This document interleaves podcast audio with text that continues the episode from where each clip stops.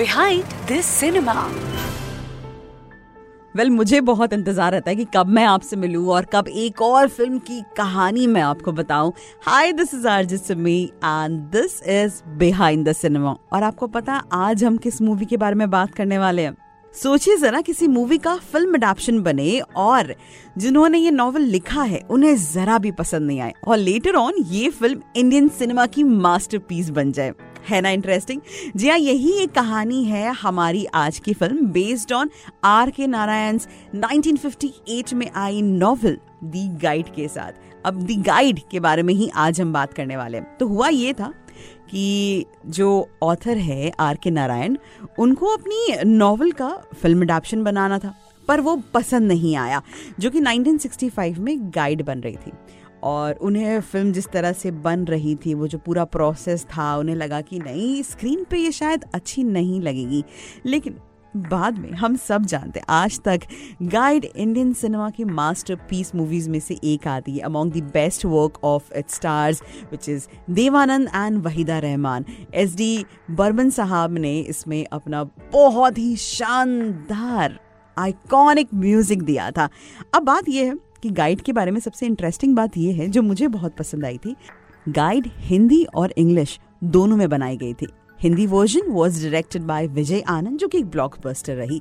English version was written by Pearl S Buck Hindi जो version था, उसे लोगों ने बहुत पसंद किया। बट जो इंग्लिश वर्जन था, उसे उसकी पहचान मिली रिलीज़ होने के 42 इयर्स बाद, जब 2007 में इंग्लिश वर्जन को कांस फ़िल्म फेस्टिवल में स्क्रीन किया गया, तब जाकर बात बनी।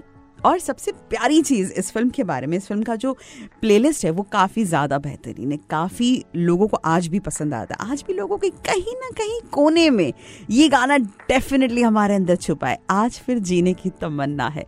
ये गाना वहीदा जी पे पिक्चराइज किया गया था, जिसे राजस्थान के चित्तौड़गढ़ फोर्ट में शूट किया गया था। सीन अगर इस गाने के वीडियो में अगर आप जाते हो तो वहाँ पे एक सीन आता है जहाँ पे वहीदा जी का जो रिफ्लेक्शन है, उनके रिफ्लेक्शन को मिरर के थ्रू पानी में दिखाया गया and which was inspired by the legend Alauddin Khilji जो कि रानी पद्मावती की जो परछाई है, उन्हें मिरर में देखता है। अगर आपको ये सीन किसी फ़िल्म के बारे में अगर आपको याद दिला रही है हम श्योर. पद्मावत संजय लीला भंसाली की जो फ़िल्म थी जहाँ पे रणवीर सिंह दीपिका पारुगोन से मिलने आता और दीपिका की परछाई उन्हें दिखाई जाती है.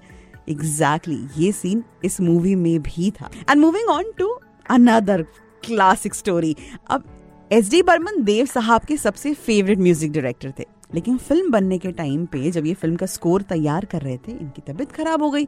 और देव साहब ने कहा कि नहीं नहीं, अब बनाएँगे इस फ़िल्म का गाना तो बर्मन साहब ही बनाएँगे, नहीं तो कोई नहीं बनाएगा।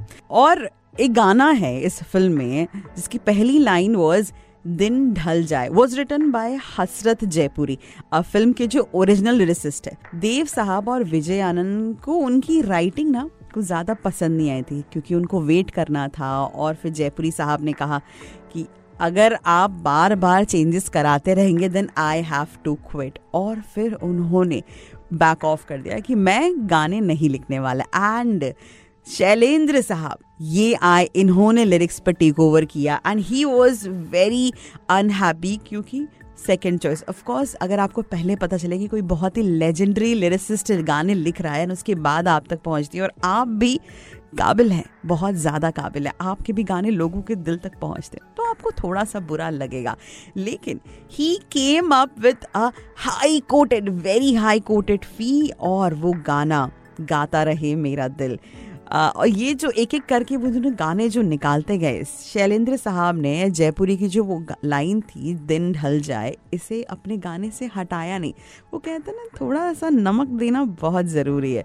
सो अगर गाइड अगर आपकी लिस्ट में अभी तक नहीं है तो उसे शामिल करिए, क्योंकि देव साहब की और विजय आनंद साहब की बहुत ही बेहतरीन मूवी आपको देखने को मिल सकती है। एंड ऑल्सो ये मूवी हमें काफ़ी सारी इंस्पायरिंग स्टोरीज भी बताती, काफ़ी सारी इंस्पायरिंग ऐसी मुद्दे हैं जिसपे ये बात करती है like misunderstanding separation romance unconditional love aspiration और भी बहुत सारी चीज़ें। सो so, कभी वक्त निकालिए और गाइड की एक टूर मार लीजिए। आई एम श्योर आपको ज़रूर पसंद आएगी। तो चलिए आप गाइड के मज़े लीजिए आप गाइड देखने का प्लान करिए और मैं आपसे मिलूँगी अगले हफ़्ते एक नई कहानी के साथ। Behind this cinema